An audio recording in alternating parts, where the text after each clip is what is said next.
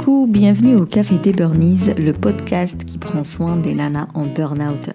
Je m'appelle Sarah, je suis infirmière et naturopathe et ma mission est de t'aider à déculpabiliser, à sortir de ton isolement pour recharger tes batteries et être épanouie. Chaque semaine, que ce soit en solo ou avec une nana inspirante, on parlera des valorisations, échecs, mais aussi résilience, espoir, reconversion et surtout trichothérapie. Inscris-toi à la masterclass offerte pour découvrir The Habitude anti-burnout à mettre en place. Abonne-toi pour être au courant des futurs épisodes. Et maintenant, détends les épaules, cohérence cardiaque et profite pleinement de cet épisode. Alors, la question à 1 million de dollars, c'est comment sortir du burnout? Tout d'abord, il faut savoir que tant qu'il n'y a pas acceptation de la situation, tu ne vas sortir de nulle part. C'est-à-dire qu'à un moment donné, il va falloir arrêter de te juger, de culpabiliser, d'avoir honte. En fait, le souci, c'est que le burn-out, malgré euh, le fait qu'il soit popularisé, ça reste, il reste toujours lié à de la faiblesse, à de l'échec, à de l'incompétence. Et donc, la personne qui est en burn-out ou qui va bientôt être en burn-out, elle est déjà mal, elle souffre en silence et elle continue à se flageller euh, parce que bah c'est de sa faute. Eh bien non. La première étape pour sortir du burn-out, c'est d'accepter euh, le fait que euh, un burn-out s'explique par plusieurs raisons, événements, individus, c'est tout un environnement dans lequel tu fais partie. Certes, ton caractère, ta personnalité y ont contribué, ça c'est certain, mais ce n'est pas de ta faute. C'est une succession d'événements qui ont fait que aujourd'hui tu es en burn-out. Pas une maladie mentale, c'est pas une maladie physique, elle n'est pas encore euh, reconnue comme maladie, mais euh, tu as les deux un peu. Tu as quand même des, des maux physiques et puis euh, tu as un, mal-être psychique, donc on va dire que tu as un peu les deux, tu es malade. Ensuite, la deuxième étape, je dirais comprendre la situation. Donc identifier ce qui t'a amené à faire ce burn-in ou ce burn-out. Est-ce que c'est le perfectionnisme? Est-ce que c'est euh, l'obsession du contrôle? Est-ce que c'est l'harcèlement au travail? Est-ce que c'est une surcharge? Est-ce que c'est une charge de travail liée à une désorganisation euh, liée à euh, très peu de lâcher prise Voilà, faut identifier ce qui a contribué à l'état dans lequel tu es aujourd'hui. Une fois que tu as passé ces deux étapes, là tu peux commencer à prendre soin de toi et ça de façon globale, de façon pluridisciplinaire. C'est sûrement lié à mon métier d'infirmière, mais pour moi, euh, qu'importe la maladie en réalité et qu'importe le souci, il impacte forcément plusieurs sphères de ta vie et donc tu as besoin de euh, plusieurs angles d'attaque, tu as besoin de plusieurs euh, approches pour vraiment apprendre, donc dans le cas du burn-out, apprendre à te connaître, adapter ton alimentation, améliorer ton sommeil, apprendre à gérer tes émotions, identifier quelle activité te correspond le mieux, qu'elle soit physique mais aussi créativité. Il faut déverrouiller la créativité, c'est super important pour retrouver ses émotions et se reconnecter à son à ses sens en fait. Et enfin demander de l'aide. Croire que tu peux sortir du burn-out toute seule, c'est comme si tu t'apprêtes à euh, je sais pas moi construire une maison avec une cuillère. Il y a peut-être moyen, hein, c'est possible. Il faut essayer, il faut tenter. Mais à mon avis, tu vas avoir beaucoup de mal et tu vas mettre un temps fou et pas sûr que la maison soit sûre et certaine et euh, tu vas sur de bons fondements. Je suis pas certaine. Mais il y a peut-être moyen d'avoir quand même quelque chose qui ressemble à une maison. Donc dis-toi c'est la même chose. Tu es malade, tu es fatigué, tu es épuisé, euh, tu es dégoûté de la vie, tu es mal dans ta peau tu n'as pas assez d'objectivité pour prendre soin de toi, c'est pas possible. Comme je disais dans l'un des épisodes, lorsque tu sors tout juste d'un burn-out, tu as besoin de passer par un psychologue ou un psychiatre, peut-être des antidépresseurs et une compagnie. Une fois que tu as passé cette étape, parce que là encore, faut comprendre que les médicaments, c'est un peu comme une béquille. C'est-à-dire que c'est juste pour un temps, c'est pas à vie. En tout cas, je ne te le souhaite pas. Pourtant, si je suis infirmière euh, j'ai pas de gros soucis avec les médicaments, mais les antidépresseurs, mieux vaut pas les garder à vie. Donc au début, tu te dis c'est pour m'aider à euh, me mettre debout. Mais à un moment donné, il va falloir faire un sevrage et commencer à travailler sur toi et revoir ta façon de vivre, revoir les bases de ta vie, comment tu fonctionnes au quotidien et voir ce qu'il faut mettre, quelle stratégie maintenant faut mettre en place pour déjà remonter la pente correctement, et surtout ne pas rechuter en burn-out. Et c'est à ce moment-là où moi j'interviens, c'est-à-dire que je propose déjà un appel. Prenez votre première séance offerte, on s'appelle, on a 30 minutes devant nous, on tape discute, moi ça me permet de faire le diagnostic de mon côté. Est-ce que déjà je peux t'aider? Et quand je vois que au contraire je peux t'aider et que mon programme il va être euh, comme un phare pour toi où il va t'orienter, te guider et, t'expliquer comment faire pour remonter la pente, à ce moment-là, bah, j'explique les étapes par lesquelles nous allons passer, celles que je vais t'expliquer maintenant. Donc tout commence par l'état des lieux. Il faut, comme je t'ai dit, comprendre qu'est-ce qui t'a amené à cet état de burn-in ou de burn-out. On va travailler l'acceptation aussi, et pour ça, je vais utiliser deux métaphores, celle du kintsugi, c'est le fameux art euh, euh, japonais de l'île d'Okinawa, euh, où il recolle des objets cassés.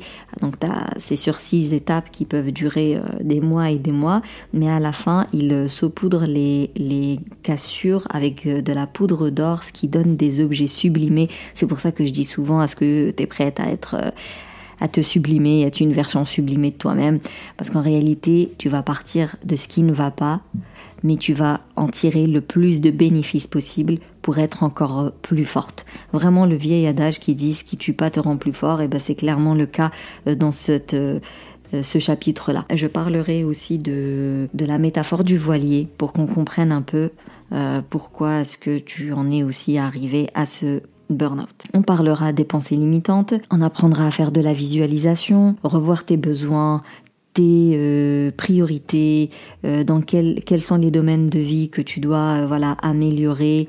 On va repérer les mauvaises habitudes, on va en mettre de nouvelles plus safe, et puis on va définir un objectif ou deux qui vont te permettre vraiment de, de, les relever et de te sentir forte par la suite. En fait, ça booste l'estime de soi de relever des défis, sauf qu'il faut que ce soit des défis raisonnables. Et en même temps ambitieux.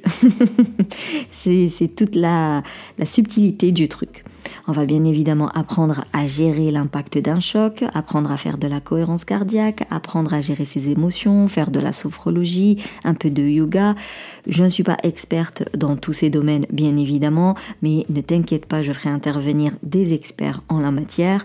On, tu verras le lien entre désencombrer sa maison et désencombrer son mental. On se basera aussi sur l'ikigai pour retrouver le sens de ta vie parce que je sais qu'en burn-in et en burn-out, eh bien, on a tendance à complètement s'oublier et oublier ce qu'on aimait faire et ce qu'on veut faire et même oublier nos valeurs et, euh, nos qualités et on va travailler là-dessus grâce à l'ikigai. Plusieurs personnes euh, qui font des burn-out finissent par se reconvertir et pour ça, ben, va te permettre de choisir une voie. On parlera cycle menstruel aussi très important parce que beau, la plupart des femmes euh, font des plannings euh, sans jamais prendre en compte les trois phases du cycle menstruel. Et c'est une grande erreur donc on va se baser là-dessus pour euh, booster ta productivité.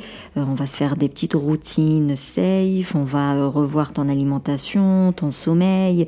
Et la dernière étape ça va être l'ancrage, c'est remonter sur le ring, c'est-à-dire qu'il va y avoir des des passages à l'action un peu plus importants, il va falloir quand même les faire, et puis il va falloir ancrer toutes les nouvelles habitudes, il faut qu'elles perdurent dans le temps, et on va voir ensemble comment perdurer tout ça.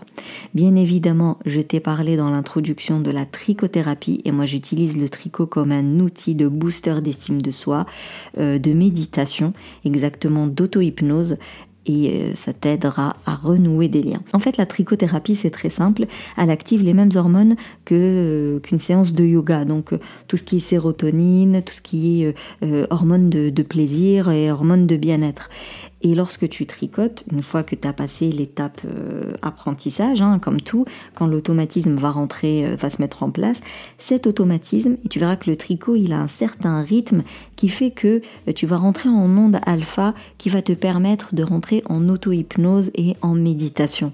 C'est super puissant toutes celles qui ont du mal avec le yoga, la sophro, la cohérence cardiaque, le tricot les, leur convient parce qu'il y a le mouvement. C'est de la méditation par le mouvement. Ensuite, le tricot utilise les, quasiment tous les sens. Donc, tu as le toucher, tu as l'œil, mais tu as l'ouïe aussi. Euh, et ça, tu vas retrouver tes sensations. Beaucoup de burnies euh, sont déconnectés de leur corps et là, tu vas réapprendre à euh, sentir les choses. Et bien évidemment, quand tu termines un ouvrage et que tout le monde te dit mais mon Dieu qu'il est beau, que t'es doué, je te raconte pas comment ça booste l'ego et comment ça booste l'estime de soi.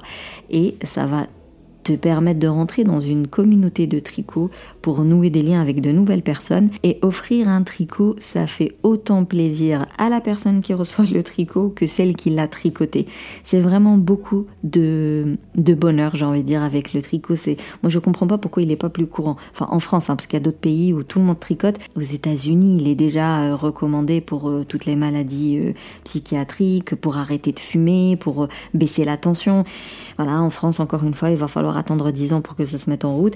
Mais en tout cas, tu vas recevoir une box chez toi et tu auras les cours et tout ça pour l'initiation au tricot, bien évidemment. Comme je dis, comme ça, tu pourras exploiter le night power. Ça reste un programme de coaching, c'est-à-dire qu'il va y avoir des exercices, qu'il faudra faire les exercices, être euh, active. Faut savoir qu'un coach, c'est un phare. Ce n'est pas... Euh, comment on appelle les bateaux remorques? C'est un bateau remorque, tout simplement. Voilà, il va pas te tirer. Il est là juste pour te montrer, pour te guider, pour t'expliquer, pour t'orienter. Mais c'est à toi de travailler. Je le dis toujours et je le dirai toujours, il n'y a pas de solution miracle, il n'y a pas de médicament miracle, pas du tout. Si tu veux réellement t'en sortir, si tu veux que ce soit en plus efficace et que ça dure dans le temps et que ce soit solide sur des bons fondements et tout, faut que ça vienne de toi. Et même si au début ça peut être dur, long, tu vas te démotiver, tu verras que euh, la méthode Kaizen, c'est-à-dire 1% chaque jour, un petit peu euh, chaque jour, au bout de plusieurs jours, tu verras quand même qu'il y aura déjà des, des améliorations et la petite amélioration, il va falloir euh, te récompenser pour que ça donne envie d'aller encore plus loin. Mais bon, tout ça, ça, ça fait partie de l'accompagnement. Donc ça peut demander de la patience, ça demande de la persévérance, de la détermination, mais tu seras accompagné et guidé par de l'écoute et de la bienveillance et tu seras motivé et boosté et je serai là pour, euh, taper de temps en temps. Donc pour revoir les étapes pour sortir du burn-out, la première est de d'accepter la situation, de la comprendre, de revoir toutes les sphères de ta vie, de ta personne, voir ce qu'il faut améliorer, ce qu'il faut booster, s'appuyer sur tes forces et prendre en compte tes faiblesses, et ensuite remonter sur le ring pour passer à l'action et ancrer tout ça dans le temps. Je te remercie plus plus plus pour ton écoute. Si tu veux soutenir le café des Burnies, tu peux me laisser un avis et me mettre 5 étoiles dans l'application d'Apple Podcast. Si tu veux en parler et voir si je peux t'aider, réserve ta séance offerte. Comme ça, on prendra le temps de discuter, de voir où ce que t'en es et surtout ce que tu peux mettre en place. Partage le podcast à une personne qui pourrait en avoir besoin pour qu'elle puisse en profiter. Mais sinon, on se capte sur Instagram lors du live pour continuer à discuter de comment sortir du burn-out. Pour la semaine prochaine, attention, ça va être une nouveauté dans le podcast. Je vais accueillir mes premières nanas inspirantes. Ça va être le premier interview. Et puis d'ici là, je te dis prends soin de toi et surtout booste ton feeling good.